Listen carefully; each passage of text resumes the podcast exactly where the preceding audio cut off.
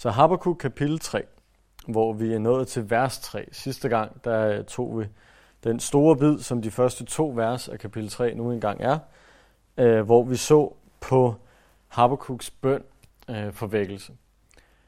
Habakkuk's bog indledte med, at Habakkuk havde nogle spørgsmål. Han var meget i tvivl om nogle ting. Han havde nogle, nogle tros ting, han, han ikke kunne forstå. Øh, han var frustreret og fortvivlet over de her ting. Uh, men Gud svarede på hans spørgsmål. Først i løbet af kapitel 1, og dernæst endnu mere uddybende i løbet af kapitel 2. Øh, han lovede genoprejsning til Israel. Han lovede vækkelse til Israel. Og efter at have fået det løfte, så bad Habakkuk i begyndelsen af kapitel 3 om, at det også måtte ske. Han bad om, at det, at det virkelig måtte ske, så at sige. Øhm, og det han så gør nu, han har fået svar på sine spørgsmål. Han har fået løfter om vækkelse og genoprejsning for hans land. Og så har han lige bedt for det en ekstra gang, for at være helt sikker. Og nu tilbeder han Gud for det, han har fået af ham. Øh, så hvor jeg flere gange i starten har, har brugt den lignelse, kan man sige, at Habakkuk han var oppe og bryde med Gud. Han var i en brydekamp øh, med Gud, fordi han var ikke helt oppe at slås med ham, men han forstod ham ikke. Og, og det var lidt af en kamp for ham. Så er han nu i stedet for i fuld omfavnelse af Gud, fordi nu forstår han ham. Han har fået svar på sine spørgsmål. Øh, og det er det, vi skal se på i den her tekst. Øh, vi kan dele aftens tekst op i to, fra vers 3 til vers 15, de første 13 vers, øh, er et fokus på fortiden, hvor Habakkuk tilbeder Gud for, hvad han har gjort i fortiden. Og de sidste fire vers fra 16 til 19 er et fokus på fremtiden, hvor han, kan man sige, tilbeder Gud for det, han ved kommer til at ske. For det Gud, han allerede har lovet, vil ske.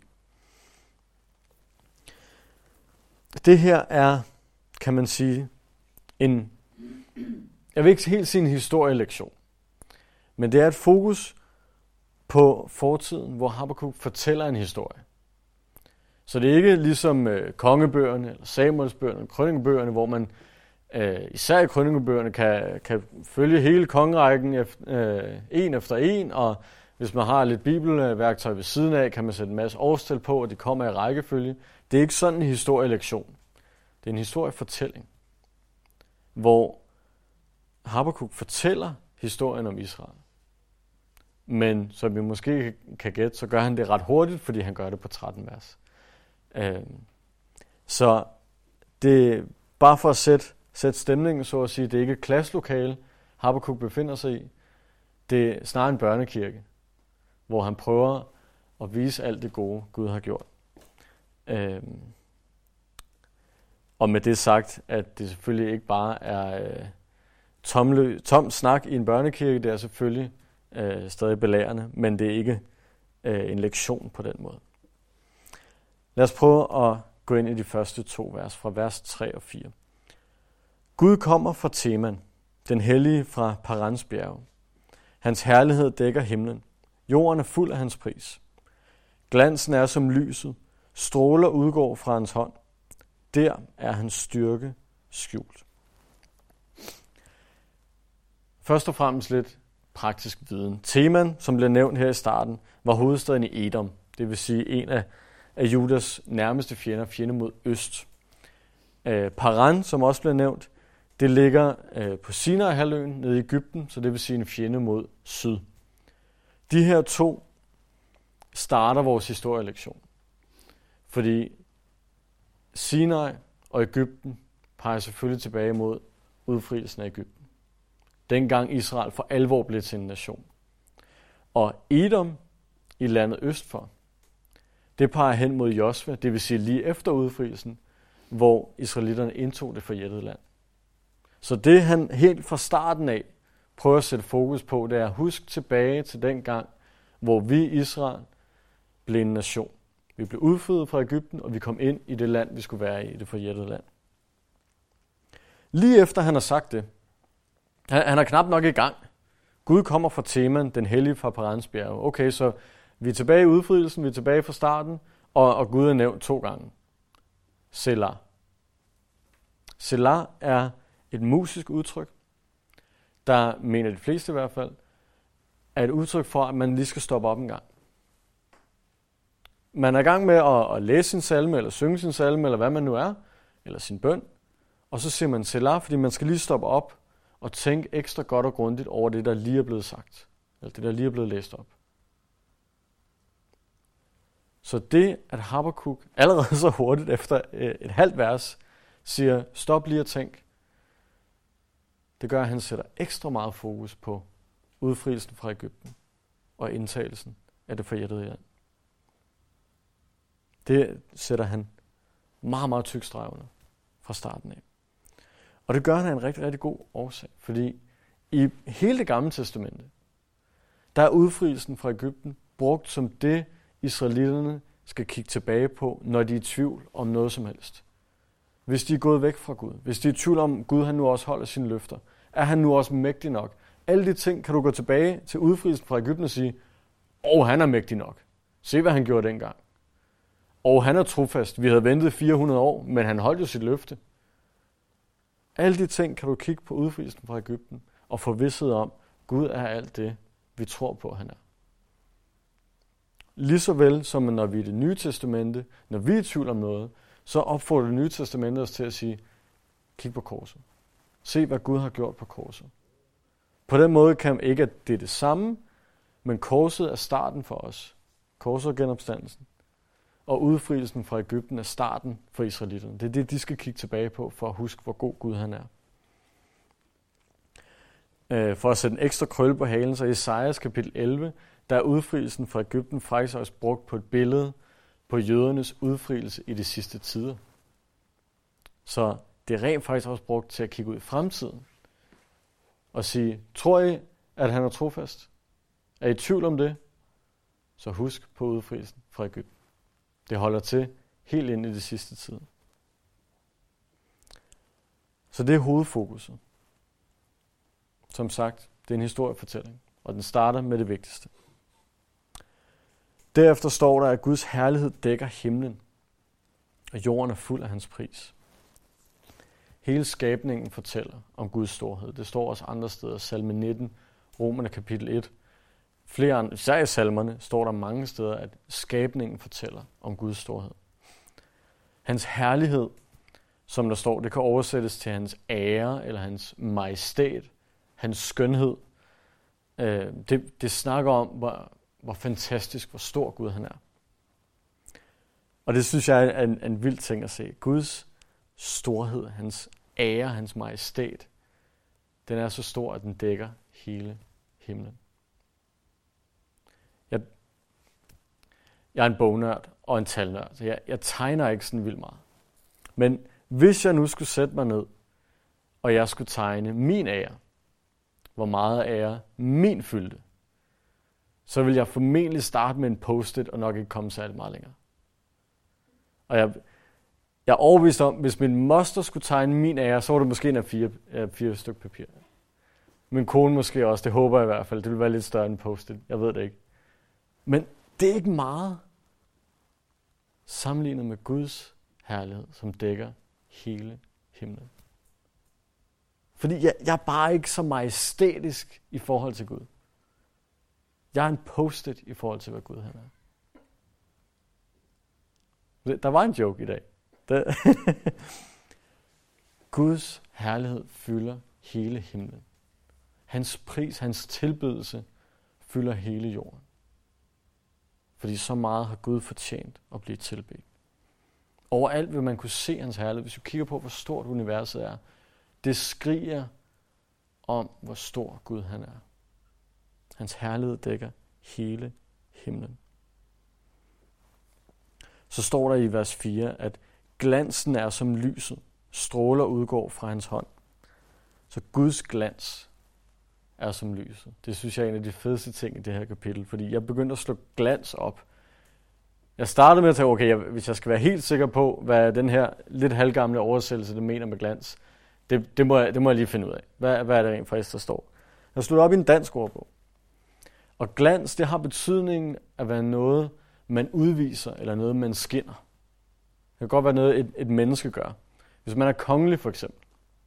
Hvis øh, kronprinsen og kronprinsessen, de kommer til en fest, øh, så siger man, at de kaster glans over festen. de kaster deres herlighed over resten af selskabet. Øh, man, man skinner ved sin tilværelse. Nogle vil sige, at det, det er den aura, der er omkring en person. Øh, det, det er altså, som sagt, det, det er et lys, der skinner. Øh, hvis du for eksempel tager et lys herover,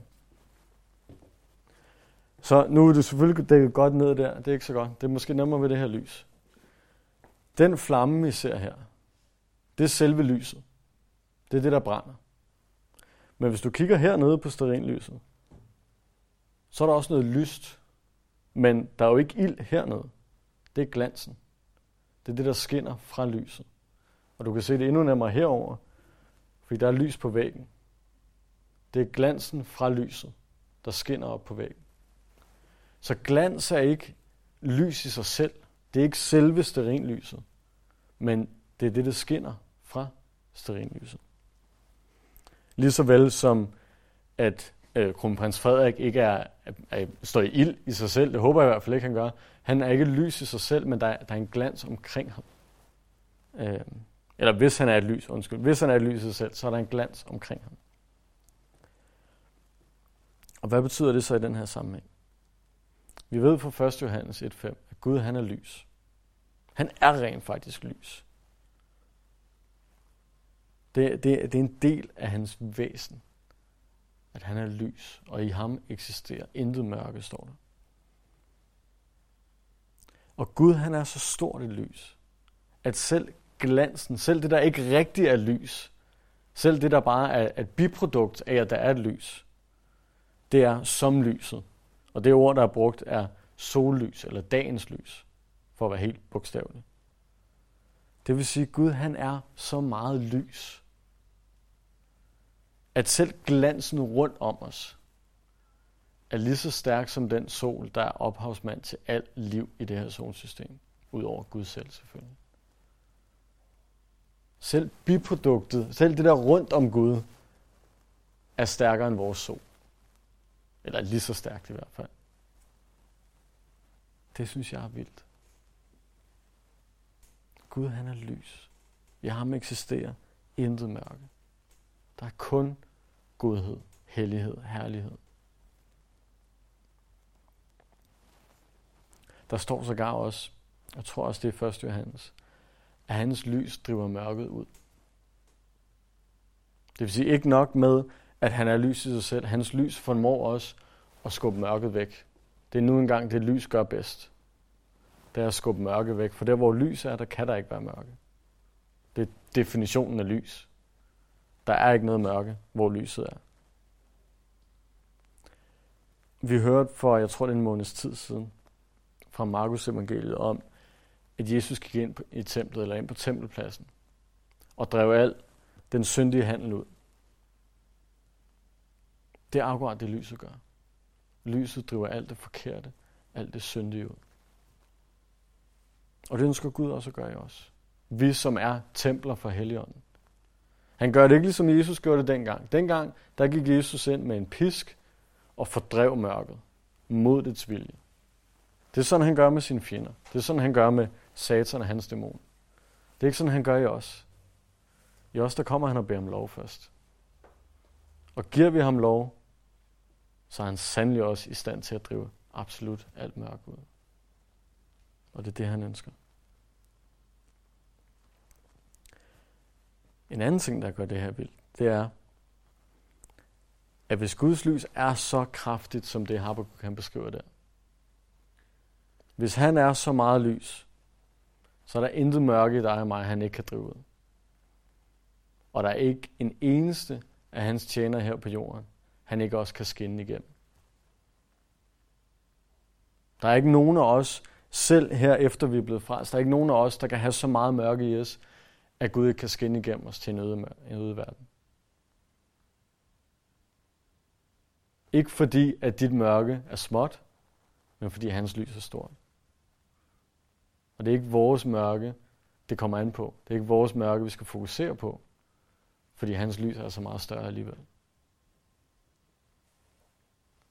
Lad ham skinne. Lad det være hans lys, verden ser. Ikke vores lys.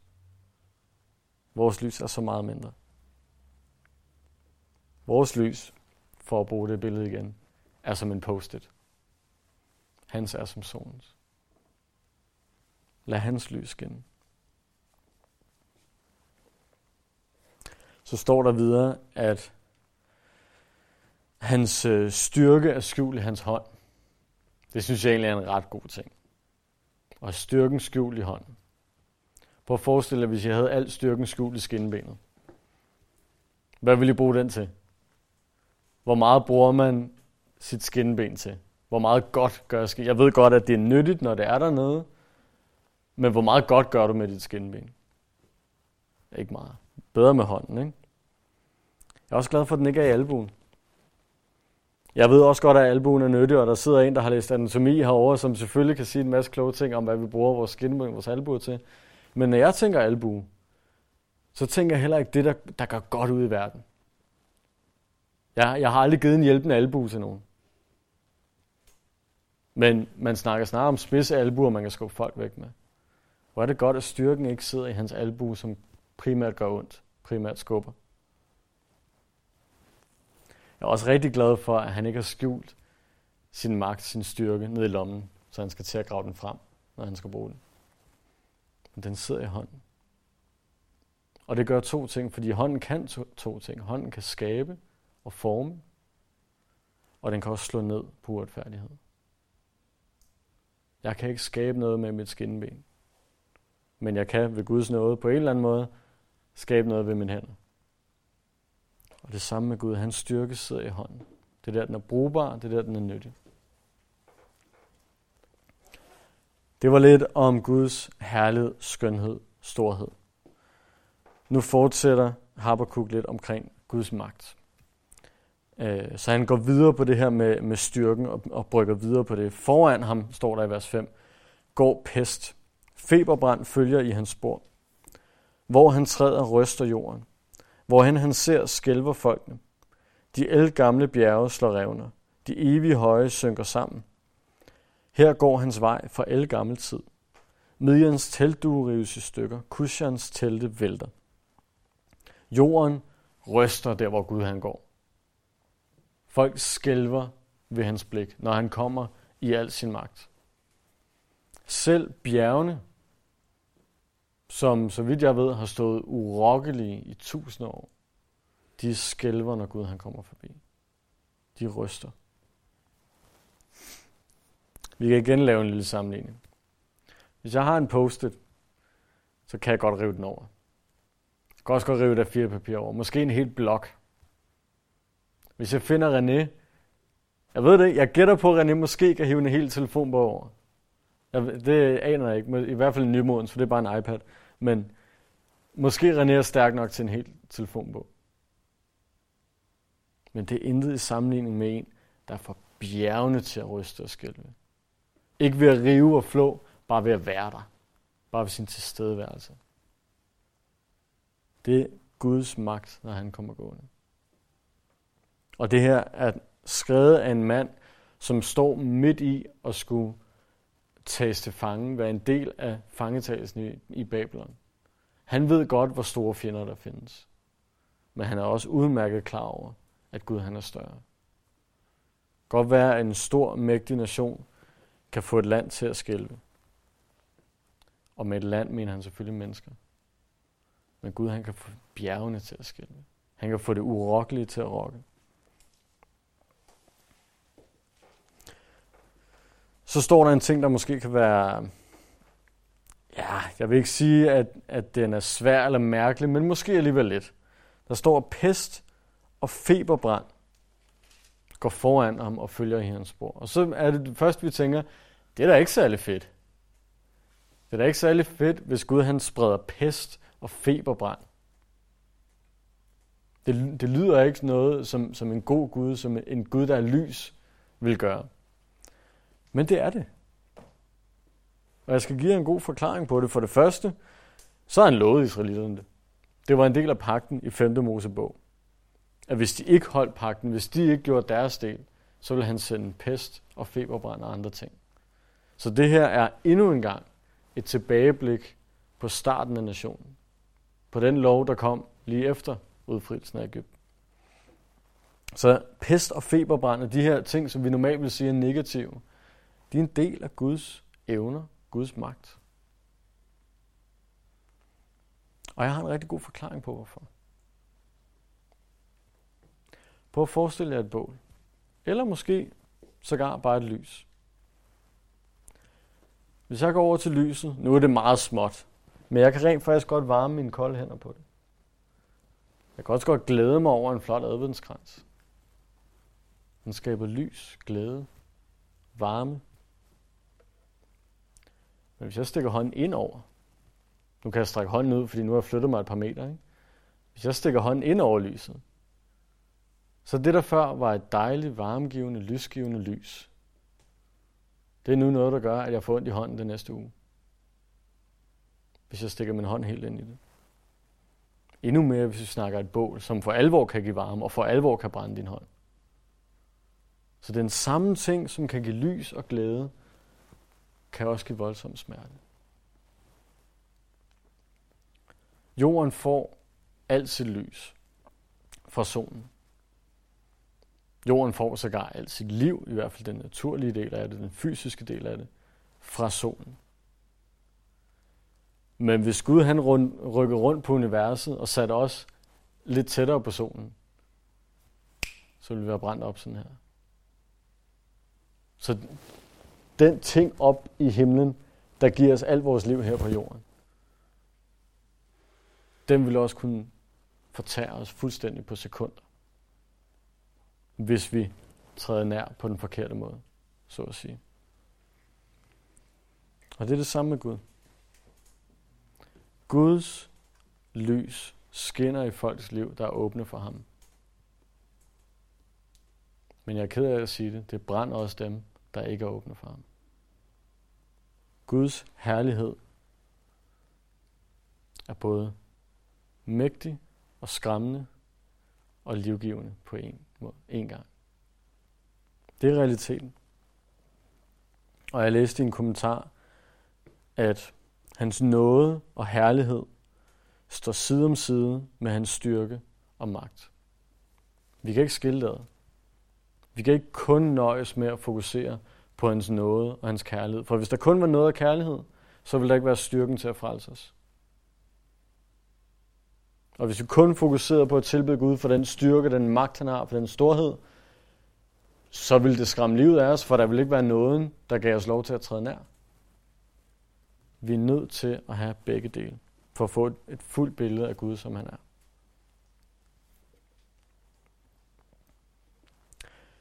Lad os fortsætte fra vers 8. Gælder din vrede floderne her? Er du vred på floderne her? Er din harme vendt mod havet, siden du rider frem på din heste, og din stridsvogne bringer sejr? Du tager din bue frem og mætter den streng med pile. Du kløver jorden til vandløb. Bjergene ser dig og skælver.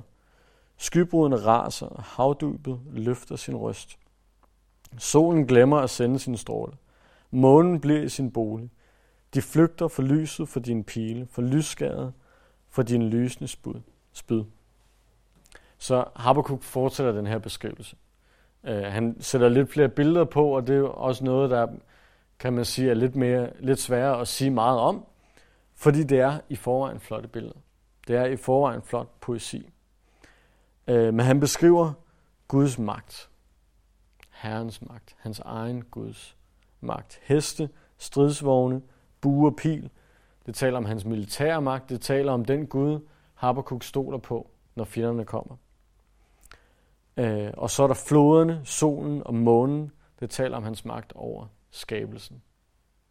Det taler om hans ultimative magt. Den Gud, vi tror på, både har skabt os og også er i stand til at frelse os.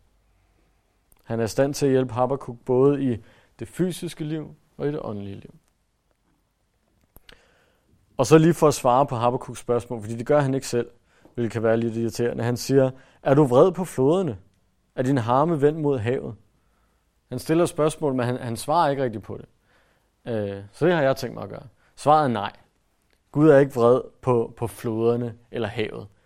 Der er ikke nogen beef mellem Gud og, og naturen på den måde. Øh, men han bruger dem som instrumenter. Han brugte dem for eksempel i en hændelse, som jeg muligvis har nævnt før, udfrielsen af Ægypten. Der brugte han havet mægtigt. Og kort inden det, brugte han, det, brugte han Nilen i de ti plager, da han slog Nilen. Og senere øh, under Josva, der brugte han også Jordanfloden til at vise sin magt. Og på de her tidspunkter, han slog Nilen med plager. Han rev vandet fra hinanden i det røde hav. Hvis jeg så på det udefra, så ville jeg også kigge på det og sige, er Gud sur på havet? Siden han flår det fra hinanden på den måde, siden han er så voldsom, siden han slår Nilen med plager. Nej, Gud er ikke sur på, på vand. Der, vand, øh, vand gør ikke Gud noget ondt. Men han bruger det som et redskab. Øh, han bruger det til at slå de fjender, som han nu engang er sur på. De fjender, som Israel har. Og så den sidste del af det her øh, fortids tilbageblik. Øh, der beskriver Habakkuk det, som Gud netop har beskrevet for ham i kapitel 2, Guds frelse af sit folk, fra vers 12. I harme skrider du frem over jorden. I vrede søndertramper du folkene. Du drager ud for at frelse dit folk, for at frelse din salvede. Du knuser taget på den ugudeliges hus og river grundmuren ned lige til klippen. Så Herren drager ud for at nedtrampe uretfærdighed, ugudelighed, for at frelse sit folk for dets fjender.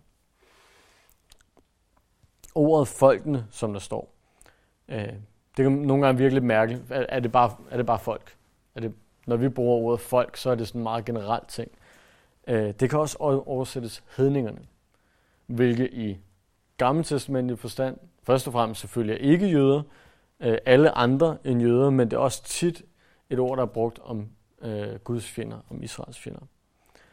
Øh, det er de folk, som ikke lever for Herren. Ikke at alle ikke-jøder i hele verden i det gamle testamentets tid ikke levede for Gud. Det, det er ikke sådan, det skal forstå. Selvfølgelig var der folk, det ser vi hele, hele vejen igennem det gamle testamente. Selvfølgelig var der folk, der kom til Gud, uden at være fra Israel. Men det er et ord, der er brugt for at symbolisere dem, der vender sig imod Gud. Øh, det fokuserer i den her kontekst formentlig på Ægypten, fordi vi ser så meget tilbage på udfrielsen fra Ægypten. Øh, men det kan selvfølgelig også referere til kalderne, som har været fokus i første og andet kapitel. Og så vers 14 og 15. Du gennemborer med din pile hovedet på hans høvding, der stormer frem for at drive mig bort. De jubler, som når man fortager de hjælpeløse i det skjulte. Du drager gennem havet med din heste. De vældige vande bruser. Så Habakkuk han fortsætter med at beskrive den her sejr, øh, som Gud han vil få over Israels fjender. Øh, der står, at han drager igennem vandet. Igen, hvornår drager Gud igennem vandet sammen med sit folk? Udfrielsen af Ægypten. Det er hele tiden det, han vender tilbage på. Det er hele tiden det, han prøver at huske på, for at minde om Guds trofasthed. Derefter går vi over i den aller sidste bid af den her bog. De sidste fire vers, hvor vi har et fokus på fremtiden. Habakkuk, han har, han har været igennem forvandling, så at sige.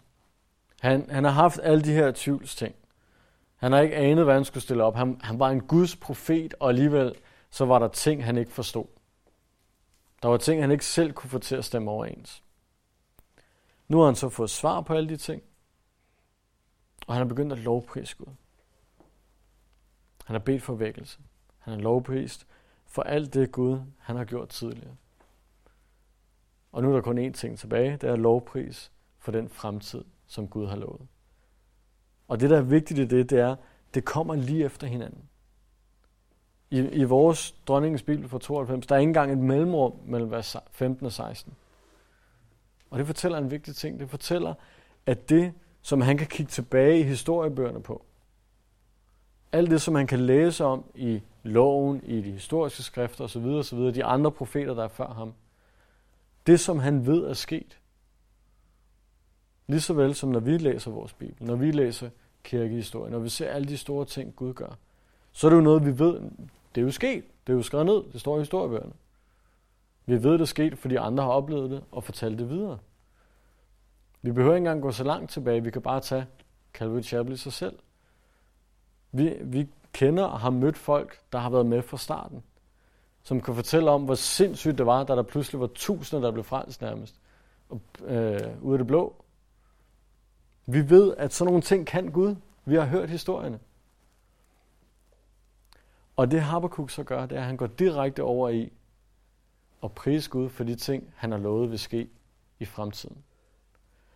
Fordi ligesom, lige så sikker han er på de ting, der er sket, lige så sikker er han på, at Gud også vil opfylde sine løfter om fremtiden.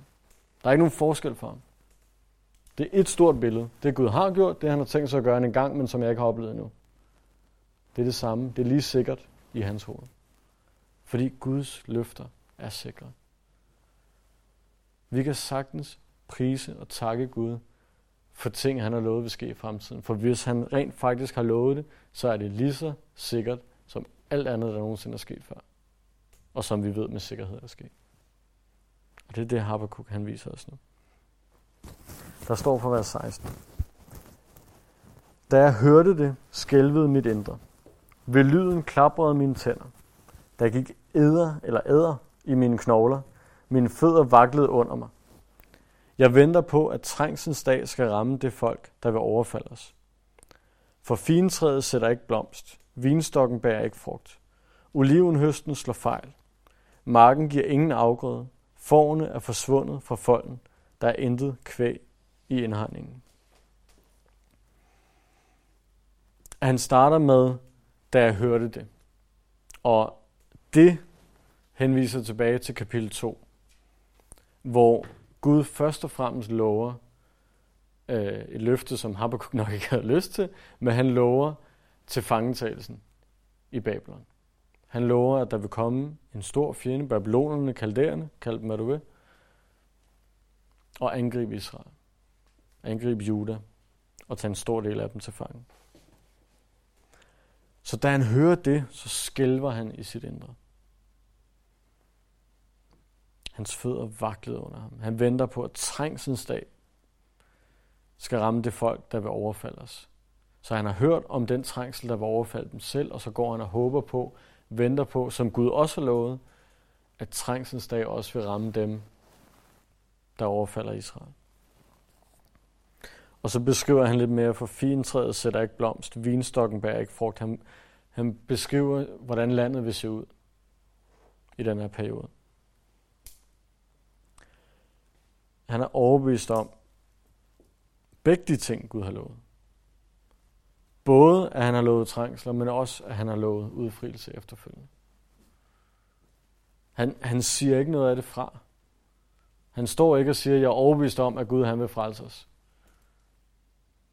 Men det der med, med trængsel, som man også lovede, det er jeg ikke så sikker på, for det er jo ikke rart, så det er jo ikke, det er jo ikke sikkert, at Gud han mente det, da han lovede det.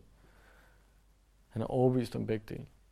Han ved, at når Gud har lovet det, så kommer det også til at ske.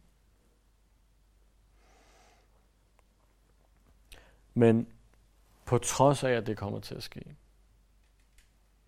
så er han også lettet over, at alle Guds løfter står fast.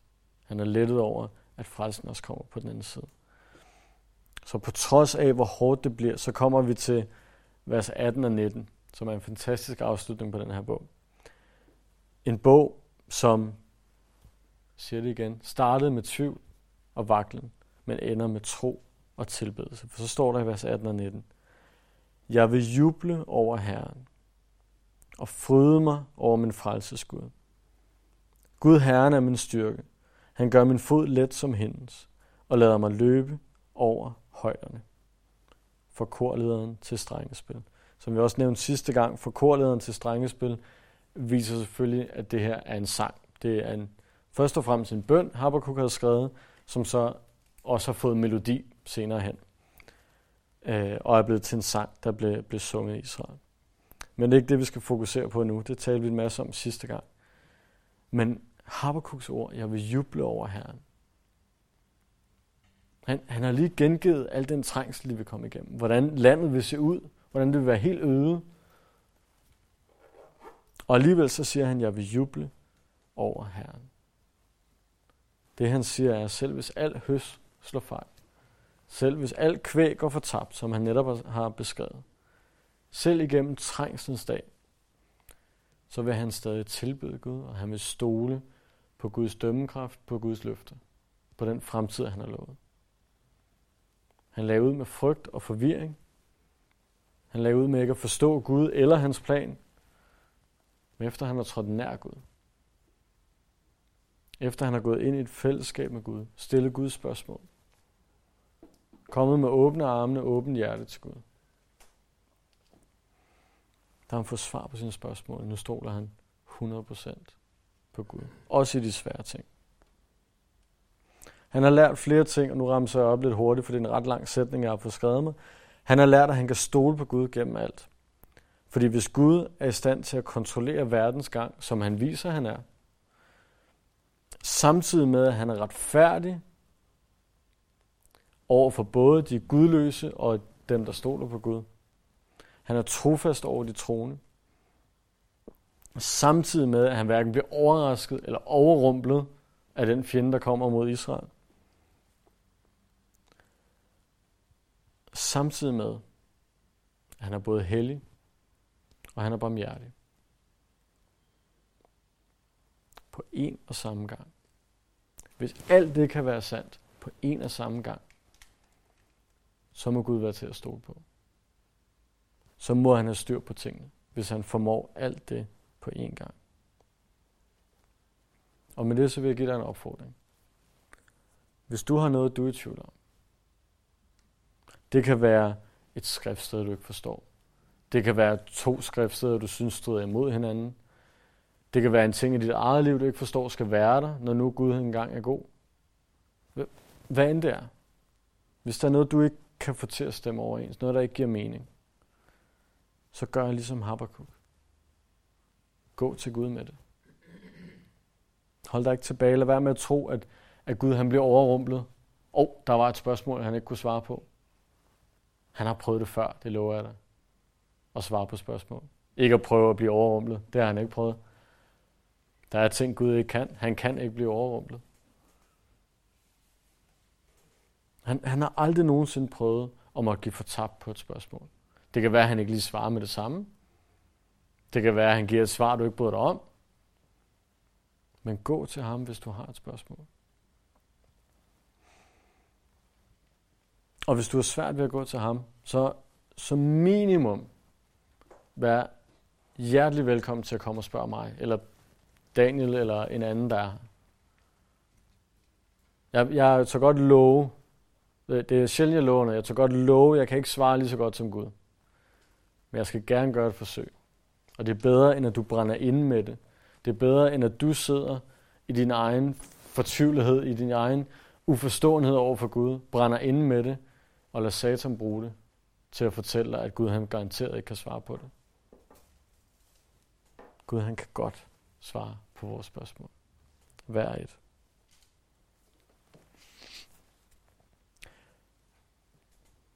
Habakkuk han jubler, står der. Han fryder sig over sin Gud. Jeg ved ikke med dig, men det, det er sjældent, at jeg jubler over min Gud. Det. Det er sjældent, at jeg står og hopper og springer, jubler over, hvor stor Gud er.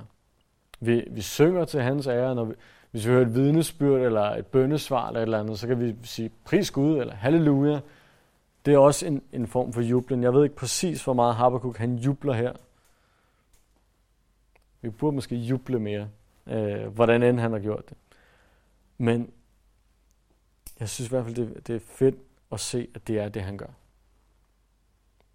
På trods af alle de ting, han lige er blevet lovet, vil ske for ham og hans folk. Han jubler over Gud. Han har fundet sin styrke, han har fundet sin frelse, han har fundet sin glæde i Gud. Ikke fra Gud, men i Gud.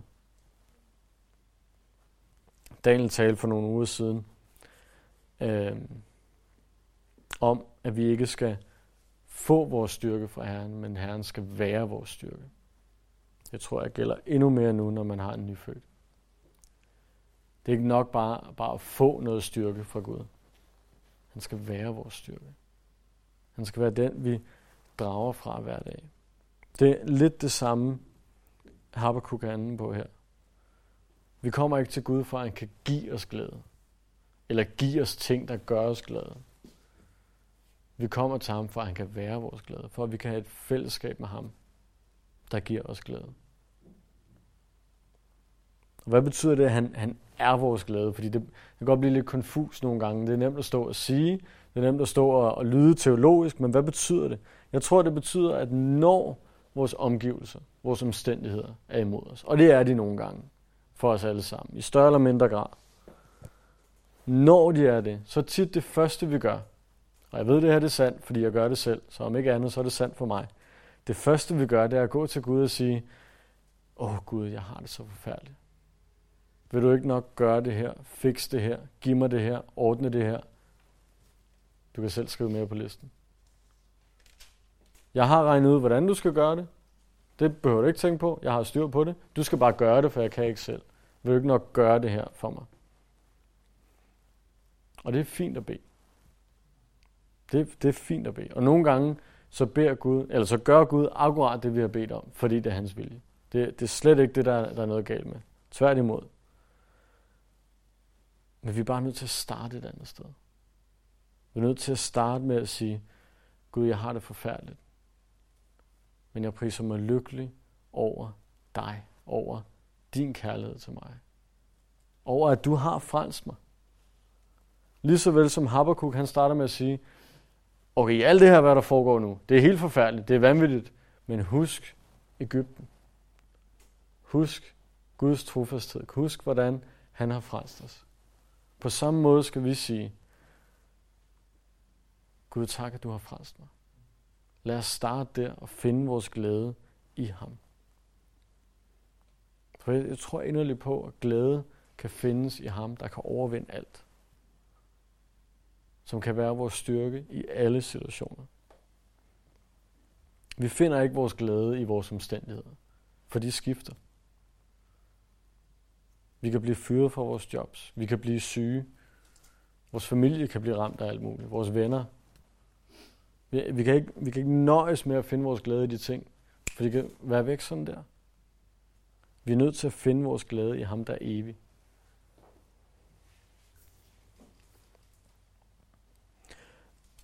Og jeg tror fuldt og fast på,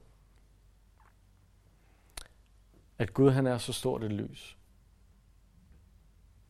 at hvis vi rent faktisk ser ham som det lys, han er, hvis vi rent faktisk drager nær og har fællesskab med ham, så vil han automatisk give os den glæde. Jeg, jeg tror slet ikke, at man kan undgå at være sammen med Gud, uden at opleve en glæde. Jeg tror ikke, det er noget, vi skal oparbejde og sige, åh, nu skal jeg virkelig huske på, på den her frelse, og jeg skal virkelig sørge for at være glad. Hvis jeg lige smiler lidt ekstra, så er det self-improvement, så, øh, så, så det er en god cirkel, jeg kommer ind i. Hvis jeg bare smiler til verden, så smiler den til mig. Jeg, jeg tror ikke på alt det der.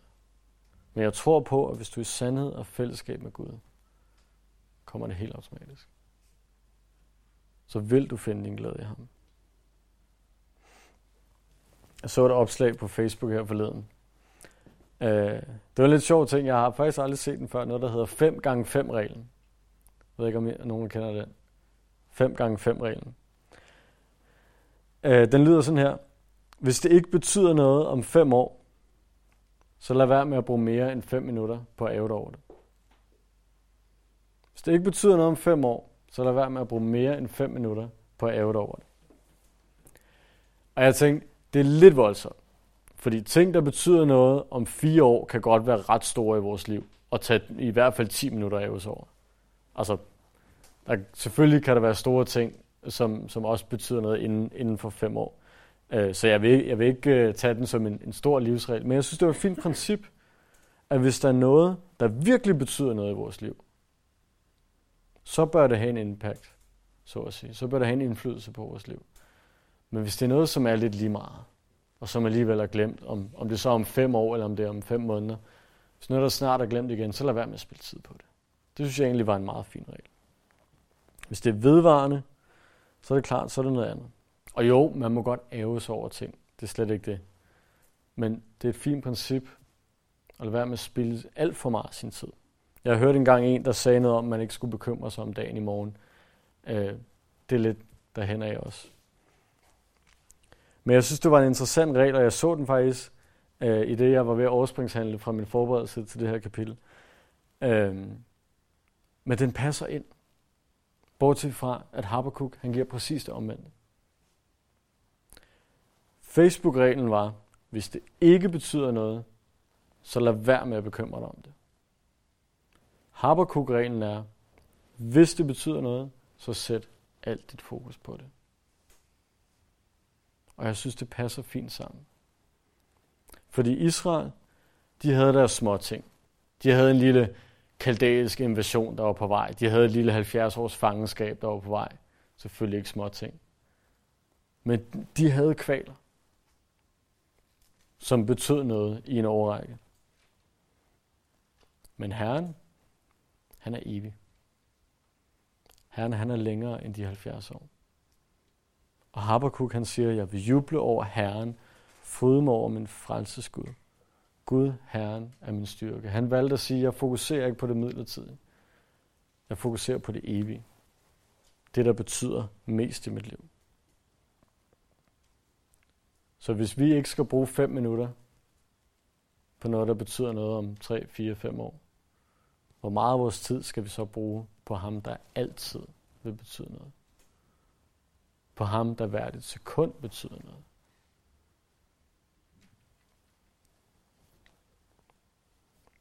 Jeg siger ikke, at dine problemer er små. At du ikke har en invasion eller et fangenskab i dit liv. Jeg siger ikke, at du bare skal gå ud og være, hvad kalder man det, happy-go-lucky. Alt er godt, la la la. Og, nå, hov, jamen, der var også lige det der, den der fyring, eller det der dødsfald. Det er slet ikke det. Men når vi står i de situationer, så fokuser på ham, der er evig. Ham, som betyder så meget mere end alt andet. Jeg vil slutte af med det her. Vi er skabt til at have fællesskab. Adam blev skabt, for at han kunne vandre i haven med Gud. Da Gud så, at han ikke var glad for at være alene, gav han ham en kammerat. Fordi vi er skabt til at have fællesskab. Det var ikke nok for Adam at have en masse dyr. Fred være med folk, der har kæledyr. Det er ikke det, men det var ikke nok for Adam. Han skulle have rigtig fællesskab. Det er det, vi er skabt til. Vi, vi har fokus i dag på, på rigdom, på oplevelser, på ting, på ære, på at blive en kendis, eller vinde bagedysten, eller hvad ved jeg. Det er de ting, der fylder noget i samfundet i dag. Men det, det jeg tænker over, når jeg ser på de ting, det er, når, når vi ser et tv-program, eller gerne vil være som en stjerne, betyder det mere end fællesskab? Når vi holder fødselsdag, går vi så mest op i de gaver, vi får, eller at vores venner og familie kommer og hygger sig sammen med os? Det plejer at være det sidste, ikke? Når vi holder jul, der er en, der ryster på hovedet over. og med et smil selvfølgelig. Når vi holder jul, hvad så? Er det gaverne og tingene? Eller er det familien og vennerne? Og selvfølgelig Jesus, det siger sig selv. Men det, det er som om, at lige meget hvilken sammenhæng, så betyder fællesskabet mere, fordi det er det, vi er skabt til. Og vi er skabt til ultimativt set. En ting er med hinanden til fødselsdag osv. Ultimativt set. At vi er skabt til at have fællesskab med ham, vi slet ikke kan undvære. Og det er sådan, vi finder vores glæde i ham. Ved at have fællesskab med ham. Bønden og ordet. Ordet og bøn. Kan ikke siges nok. Men ikke bare overfladisk. Have fællesskab med Gud. Sæt alt dit fokus på Gud. Lad os slutte af med det. Far, tak, at du ikke bare er en teori i vores bog, men du er en person, som vi kan have fællesskab med. Her tak, at du ønsker vores fællesskab. Tak, at du ønsker at være alt det, vi har brug for. Og far, jeg beder sådan, at som jeg også bad indledningsvis, at, at vi må lære det her personligt og praktisk, ikke bare teoretisk.